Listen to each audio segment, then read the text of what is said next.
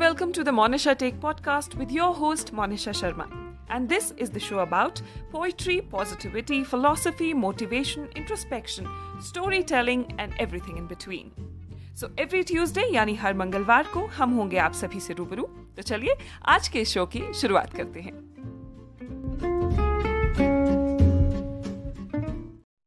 ये कहानी है सिक्किम के लेपचा जनजाति की लेपचा जनजाति के लोग मान्यता अनुसार कई हज़ारों वर्षों पूर्व सिक्किम आए थे।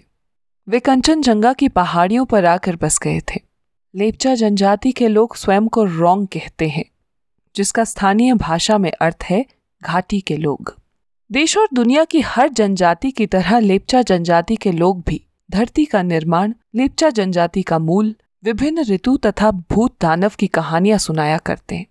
आज की ये कहानी बेहद पुरानी है। ये कहानी पीढ़ी दर पीढ़ी लेपचा जनजाति के लोगों द्वारा सुनाई और आगे बढ़ाई जा रही है। लेपचा जनजाति के लोग कंचनजंगा की पहाड़ी की चोटी की ओर विस्मयित होकर देखते हैं। वे कंचनजंगा की पहाड़ी को देवताओं और आत्माओं का घर मानते हैं। इसी कारण पहाड़ी का उनके लिए धार्मिक महत्व है। एक मान्यता के अनुसार इस पहाड़ के पीछे एक गुप्त घाटी है, जिसे मायल कहते हैं। इस घाटी में लेपचा जनजाति के पूर्वज रहते हैं। हज़ारों साल बीत गए। मगर आज भी माना जाता है कि उनके पूर्वज मायल में ही रहते हैं। इस गुप्त घाटी में कोई नहीं जा सकता। घाटी पर खूंखार राक्षस पहरा देते हैं, जो किसी को भी अंदर घुसने नहीं देते। इसके अलावा घाटी के रास्ते में एक बड़ी चट्टान भी है, जिसे हटाया नहीं जा सकता। कुछ समय पहले तक, मान्यता के अनुसार पूर्वज चोटी से नीचे उतरकर लेपचा जनजाति के लोगों से मिलने आया करते थे। वे आकर उनसे बातें करते अपने जीवन के सुख दुख उनसे साझा करते और उनकी ज़िंदगी का भी एक अहम हिस्सा हुआ करते थे। मगर आज ऐसा नहीं होता। आज पूर्वजों को लगता है कि नई पीढ़ी पहले की पीढ़ियों जितनी नेक और साफ़ दिल नहीं है। जब पूर्वजों ने घाटी में आना बंद कर दिया तो लोग बेहद दुखी हुए।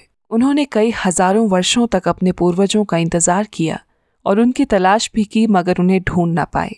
एक दिन एक लेपचा दूर दराज घने जंगल में शिकार पर निकला था। शिकार करते करते वो एक नहर के समीप पहुँचा। नहर में एक लकड़ी तैर रही थी।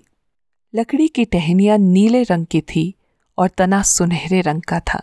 जवान लेपचा जानता था कि जंगल में इस तरह की कोई लकड़ी नहीं है।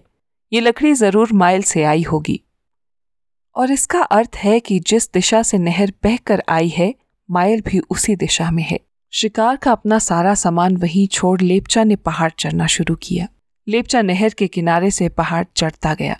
उत्सुकता में लेपचा को इस बात का एहसास ही नहीं हुआ कि वो कई दिनों तक बिना रुके लगातार पहाड़ चढ़ रहा था। पहाड़ चढ़ते चढ़ते लेपचा ने कई जंगल और बर्फ़ से ढकी पहाड़ियाँ पार की। कई और दिन चलने के बाद लेपचा एक समतल मैदान में पहुँचा, जिसके बीचों बीच एक झील थी। झील के चारों ओर सफ़ेद पंख बिखरे हुए थे। आसपास कोई पक्षी नहीं थे, मगर चारों ओर पंख देखकर लेपचा सोच में पड़ गया। कुछ आगे बढ़ने पर लेपचा पहाड़ों से घिरी एक घाटी में पहुँचा। घाटी के पहले घर पर जब उसने दरवाज़ा खटखटाया तो एक बुज़ुर्ग महिला ने दरवाज़ा खोला। बुज़ुर्ग महिला ने लेपचा को अंदर आने दिया और बैठने के लिए चटाई भी दी। महिला ने हाथ पैर धोने के लिए लेपचा को गर्म पानी दिया। उसके बाद उसे खाना, फल और दूध दिया। कुछ समय बाद महिला का पति भी घर पहुँच गया। लेपचा के पूछने पर बुज़ुर्ग दंपति ने बताया कि उनकी कोई संतान नहीं है। कई दिन तक लगातार चलने के कारण लेपचा को चटाई में लेटते ही नींद आ गई। सुबह लेपचा की नींद बच्चों के खेलने की आवाज़ से खुली। लेपचा जब उठा तो सामने दो बच्चे खेल रहे थे। उसे लगा कि ये लड़का और लड़की पड़ोसियों के बच्चे होंगे और बुज़ुर्ग दंपति अवश्य ही खेत में काम करने गए होंगे। लेपचा ने दोनों बच्चों को पूछा कि वो कौन है। दोनों बच्चों ने हँसते हँसते कहा हम वही बुज़ुर्ग दंपति हैं जो तुम्हें कल रात मिले थे। लिप्चा उलझन में पड़ गया और सोचने लगा कि आखिर ये कैसे संभव है। दोनों बच्चों ने समझाते हुए लेपचा से कहा, हमारी दुनिया में ऐसा ही होता है। सुबह हम बच्चे बन जाते हैं, दोपहर तक जवान होते हैं और रात होने तक बुज़ुर्ग हो जाते हैं। और उसी तरह अगली सुबह फिर हम बच्चे बन जाते हैं। इसी प्रकार हमारा जीवन व्यतीत होता है। लेपचा ने वहाँ सात दिन बिताए। वो दिन भर घाटी का भ्रमण करता खूबसूरत वादियों का आनंद लेता, जंगल की सुनहरी नीली लकड़ियों को निहारता, सुबह शाम सफ़ेद पक्षियों के झुंड को आसमान में उड़ते देखता। सात दिन बाद बुज़ुर्ग दंपति ने लेपचा से कहा कि अब तुम्हें घर लौट जाना चाहिए।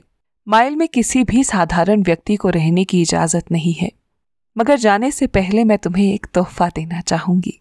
महिला ने लेपचा को विभिन्न प्रकार के बीज दिए और कहा इन्हें अपने गाँव में बो देना। ऐसा करने पर गाँव के किसी भी व्यक्ति को भूखा नहीं सोना पड़ेगा। मगर याद रहे कि इन्हें सही वक्त आने पर ही बोना होगा, वरना ये उगेंगे नहीं। ये सुन लेपचा ने महिला से पूछा, मगर मुझे कैसे पता चलेगा कि सही समय कौन सा है? और तभी आसमान से सफ़ेद पक्षियों का झुंड गुजरा। बुज़ुर्ग महिला ने मुस्कुराते हुए कहा, हम तुम्हें संदेशवाहक दूत भेजेंगे। जब भी तुम्हें अपने गाँव के आसमान में ये पक्षियों का झुंड दिखे तो तुम समझ जाना कि बीज बोने का वक्त हो गया है। लेपचा आदिवासी आज भी मानते हैं कि इसी तरह उन्हें अनाज मिला है। आज भी जब वे आसमान में सफ़ेद पक्षियों का झुंड देखते हैं तो समझ जाते हैं कि बीज बोने का वक्त हो गया है। पक्षियों को उड़ते देख ही ये लोग बीज बोते हैं और माइल में विराजमान अपने पूर्वजों से अच्छी फ़सल की प्रार्थना करते हैं। मैं उम्मीद करती हूँ कि आज की ये कहानी आपको पसंद आई होगी। इसी तरह की और कहानियों को सुनने के लिए आप मेरे पॉडकास्ट द मोनिशा टेक को Facebook Instagram YouTube Spotify Apple podcast और गूगल पॉडकास्ट पर फॉलो और सब्सक्राइब कर सकते हैं। एपिसोड पसंद आया हो तो इसे शेयर करना मत भूलिएगा। धन्यवाद।